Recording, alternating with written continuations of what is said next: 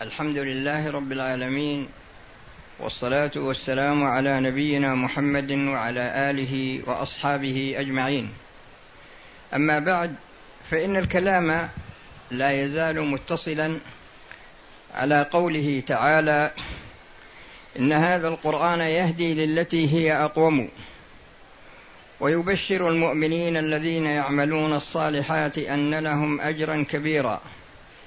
وأن الذين لا يؤمنون بالآخرة أعتدنا لهم عذابا اليما. وسبق الكلام على جملة من وجوه هداية القرآن.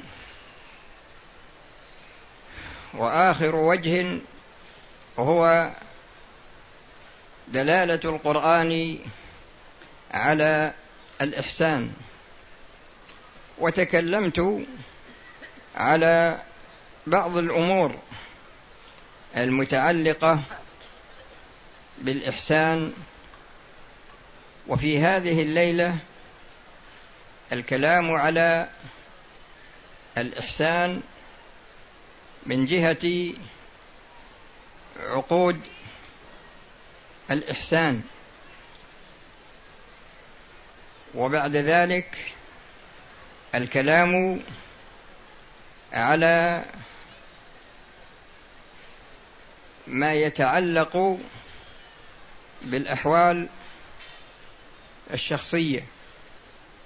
فأما ما يتعلق بعقود الإحسان فالمقصود من هذه العقود هي العقود التي ليست من باب المعاوضات المالية. ليست من باب المعاوضات المالية. لأن هذه إذا كان من باب المعاوضات المالية تكلمت عليه في الليلة الماضية. وعقود الإحسان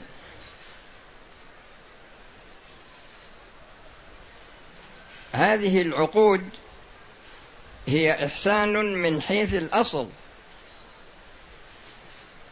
وفيها إحسان بين الطرفين. من هذه العقود وهي تصدر من إرادة واحدة ما تصدر من إرادتين. من هذه العقود الهبة. والهبة فيها إحسان من جهة ذاتها ومن جهة دافعها ومن جهة آخذها. من جهة ذاتها ومن جهة آخذها ومن جهة دافعها فالإحسان من جهة الدفع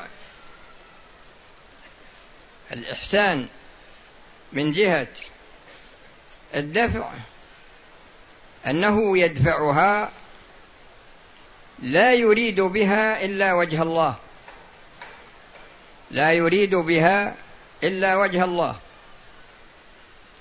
فإن بعض الناس يدفع الشيء ويسميه هبة.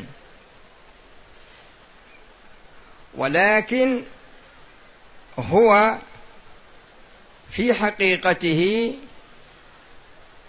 رشوة بمعنى أنه يريد أن يتوصل بهذه الهدية يريد أن يتوصل بها إلى مصلحة وقد لا تكون هذه المصلحة مشروعة لكن هو يريد أن يحقق بها مصلحة يعتقدها.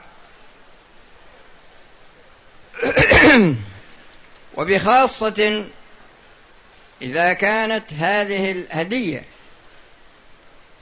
تدفع لشخص له صلاحيات تتعلق بأمر لهذا الشخص فيه صلة.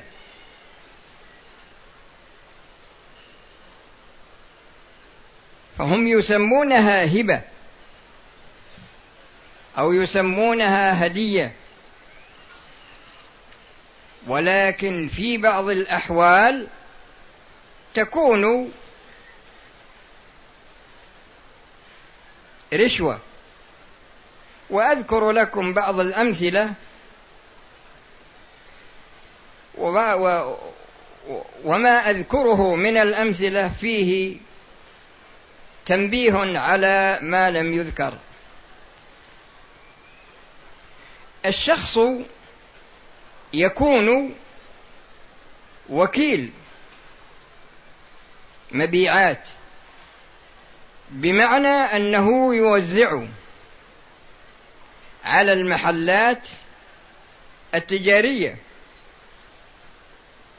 والأشخاص الذين يأخذون منه يتسابقون إلى إعطائه الهدايا. أو الهبات. لأي غرض؟ لثلاثة أغراض. الغرض الأول من ناحية التساهل في السعر. والثاني الناحية الثانية من جهة الإمهال في سداد الحق. والثالث النصح في البضاعة. فإذا أخذ الهدية أنصح في البضاعة ونزل في السعر وأمهل في الطلب. وصاحب المحل يعطيه يسميها إكرامية يسميها هبة يسميها هدية لكن الألفاظ لا تغير حقائق الأمور في مثل هذه الأحوال. فالعبرة بالمقاصد والمعاني وليست العبرة بالألفاظ والمباني.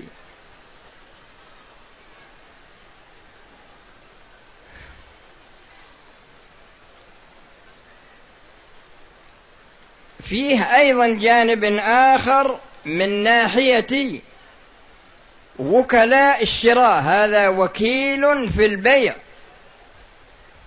ومن جهة وكيل الشراء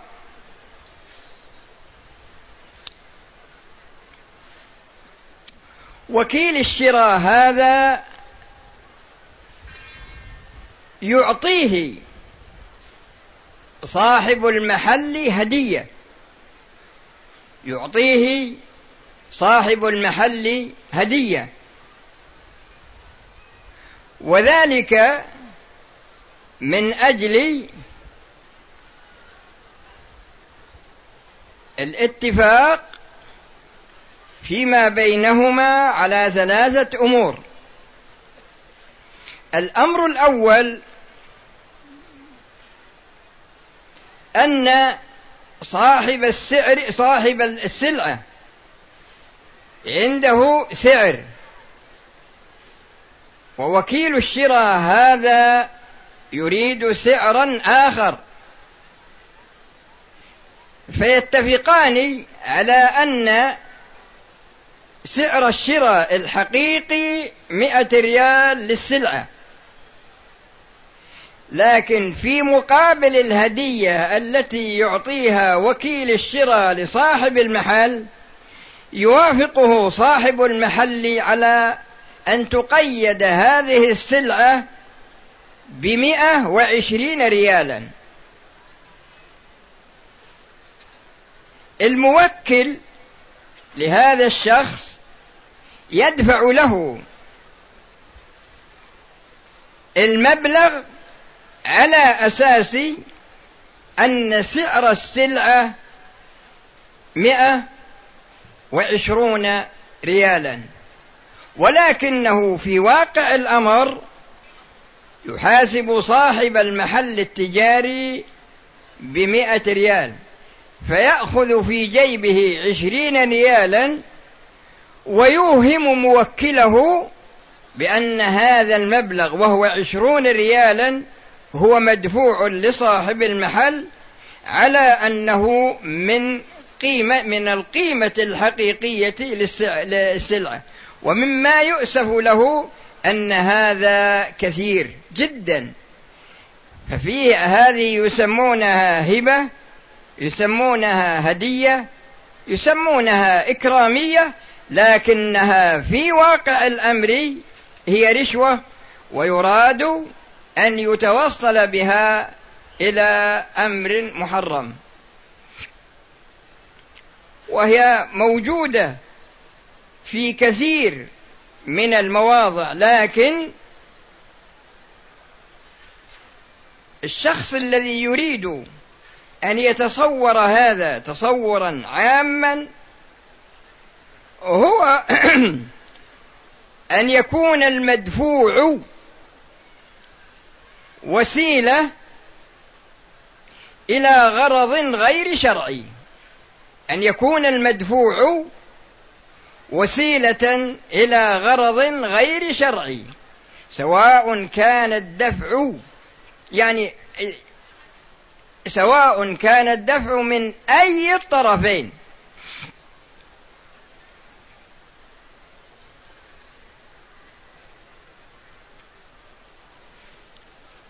وهذا يجري أيضا في جهات أخرى. يأتي في جهات أخرى يكون شخص يملك التعيين على وظيفة أو يملك تمرير الترقية من وظيفة أدنى إلى وظيفة أعلى. فيردد الطالب حتى يقدم له ما يسميه هدية. وإذا قدم له الهدية صارت هذه الهدية وسيلة إلى تحقيق غرض هذا الدافع عن طريق المدفوع له. وهو لا يجوز له أن يحول بينه وبين الترقية حتى يهدي إليه هدية. لا يجوز له ذلك. ولا يجوز له أن يمنعه من التعيين إذا كان يملك ذلك. لا يجوز له أن يمنعه من التعيين حتى يقدم له هدية. وهكذا بالنقل مثلا من جهة إلى جهة. يردده حتى يرضيه بهدية. يسميها هبة يسميها هدية. لكن في واقع الأمر هي رشوة. فهذه طريقة يسلكها بعض الناس من ناحية الدافع. وقد تكون أيضا من من الطرف الآخر. من الطرف الآخر. فإذا نظرنا إلى الطرف الآخر وجدنا كما سبق قبل قليل أنه قد يتوقف لأن في جهة دافعة وفي جهة آخذة. هذه الآخذة قد تكون في بعض الصور قد تكون دافعة أيضا. يدفع من أجل أن يشترى منه. يدفع من أجل أن يشترى منه. إذا نظرنا إلى ذات الهبة أو ذات الهدية إذا قدمت ابتغاء وجه الله فلا بد أن تكون طيبة لأن الله طيب لا يقبل إلا طيبا. فهي طيبة من ناحية صفتها وطيبة من ناحية حقيقتها. بعض الناس يتعامل في الربا يعني يتعامل معاملات محرمة ويغرق في إعطاء الهدايا للناس. لأغراض قد تكون طيبة وقد تكون أغراض سيئة لكن في هذه الحال هذه الهبة أو هذه الهدية أو هذه الإكرامية هذه خبيثة. والله طيب لا يقبل إلا طيبا لن تنالوا البر حتى تنفقوا مما تحبون. ومن وجه آخر أن الإنسان عندما يهدي هدية قد يرجع فيها قد يرجع فيها يستعيدها. والرسول صلى الله عليه وسلم يقول العائد في هبته كالكلب يعود في قيئه. العائد في هبته كالكلب يعود في قيئه.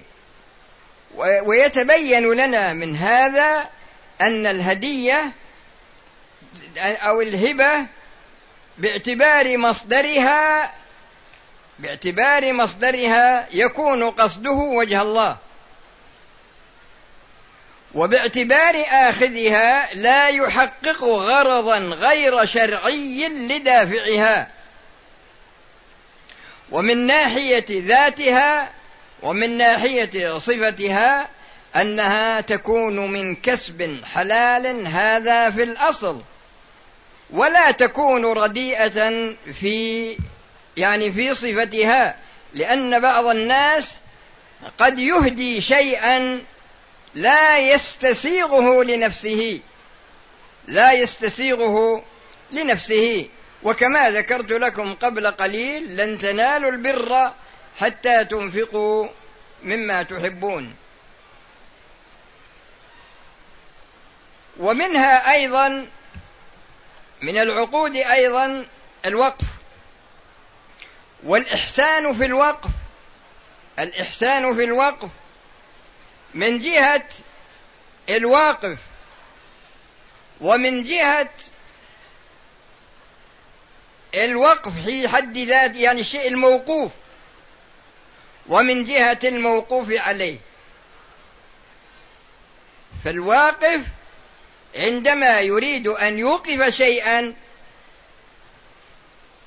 يكون مملوكا له ملكا تاما. يكون مملوكا له ملكا تاما. ويريد به وجه الله جل وعلا. ويريد به وجه الله جل وعلا. فيكون طيبا ويبتغي به وجه الله جل وعلا. ولا يكون فيه ضرر لأن بعض الناس يوقف على واحد من أولاده. مع وجود عدد كثير منهم في أمس الحاجة إلى الإحسان إليهم. لكن يحسن على واحد منهم مثلا يوقف عليه وعلى ذريته مثلا وهكذا ويترك الباقين من الذكور والإناث. فهذا ليس من باب العدل.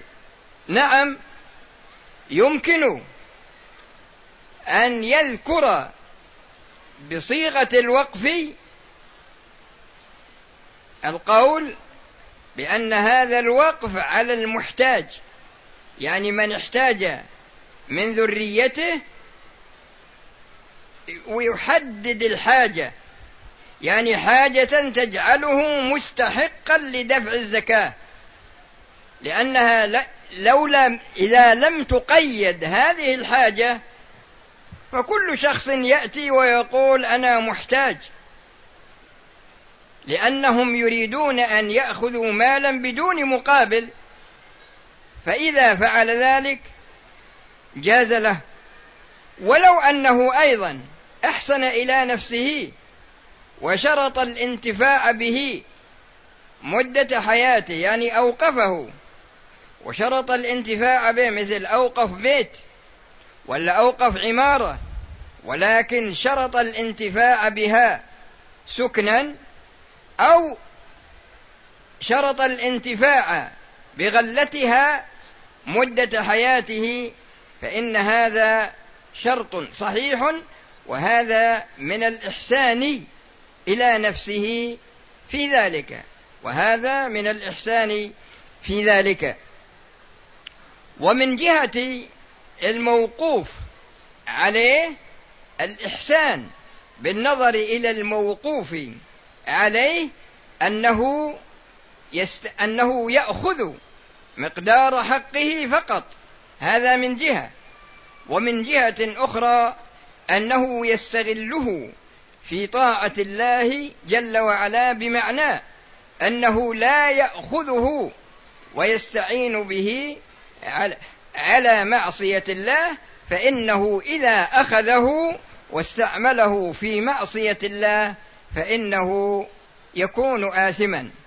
فلا بد من الإحسان بالنسبة للواقف والإحسان بالنسبة للموقوف عليه وكذلك الإحسان بالنظر إلى ذات الوقف يعني أنه يكون طيبا. وهكذا بالنظر إلى الوصية.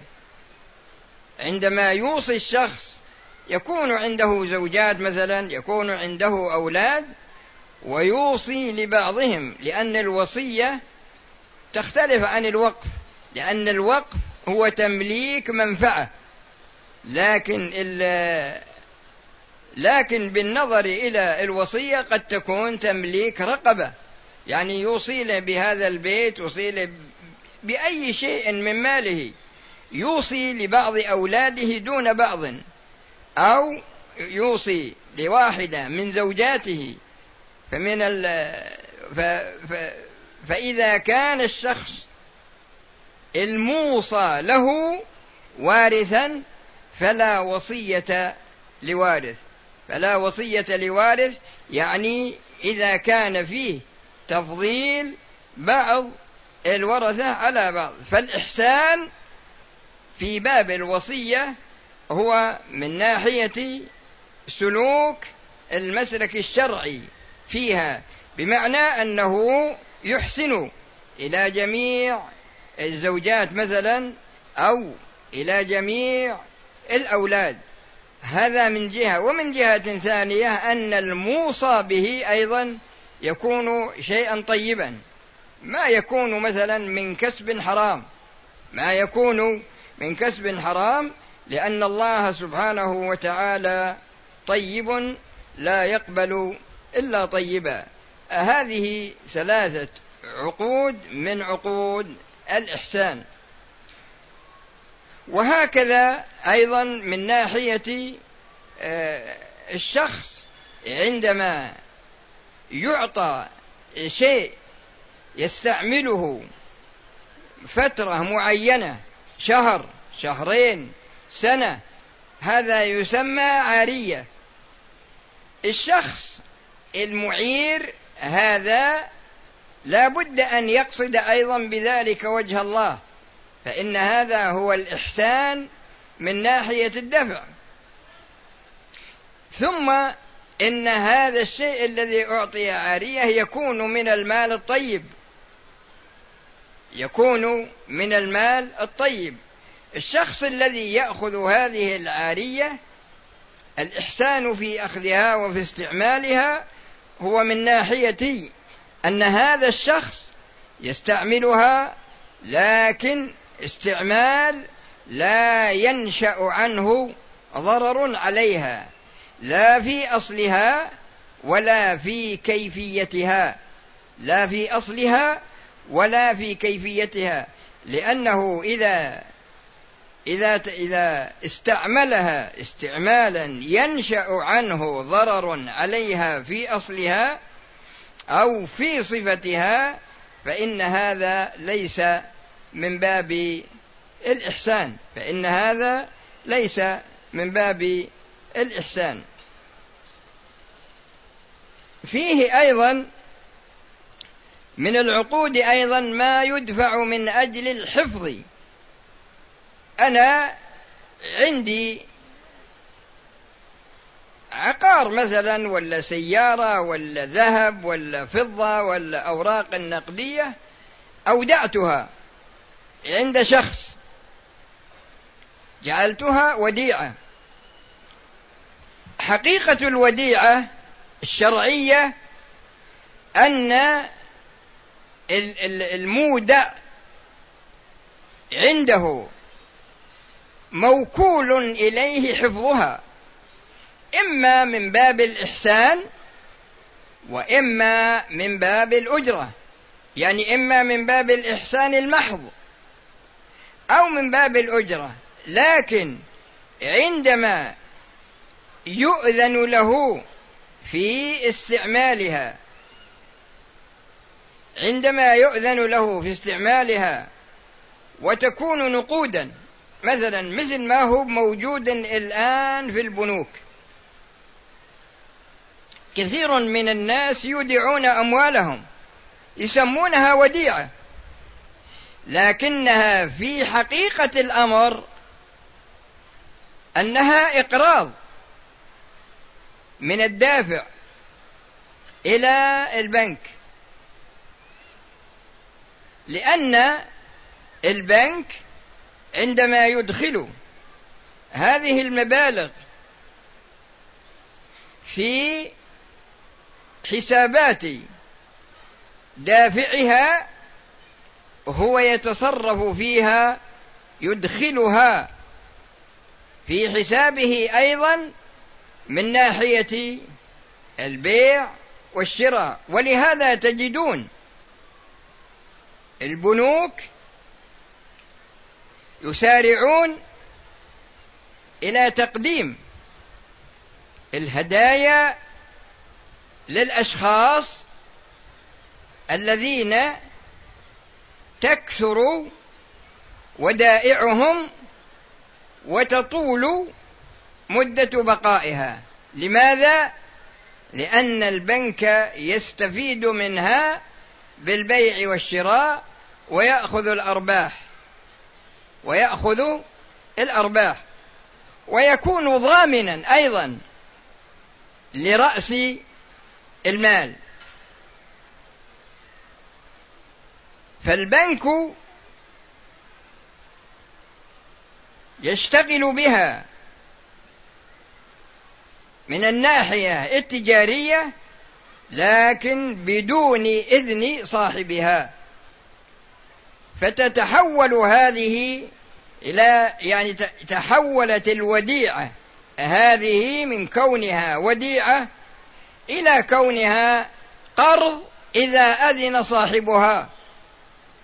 وإذا لم يأذن إذا لم يأذن من الناحية من اللفظية فإذا كان فيه إذن عرفية بمعنى أنه انتشر عند المودعين الذين يودعون في البنوك بأن البنك إذا أخذ المبلغ شغله شغله لمصلحته.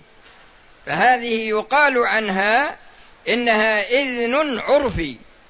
فالإذن العرفي هذا معتبر فتتحول من كونها وديعة في الحالة الأولى إلى كونها قرضا بإذن صاحبها.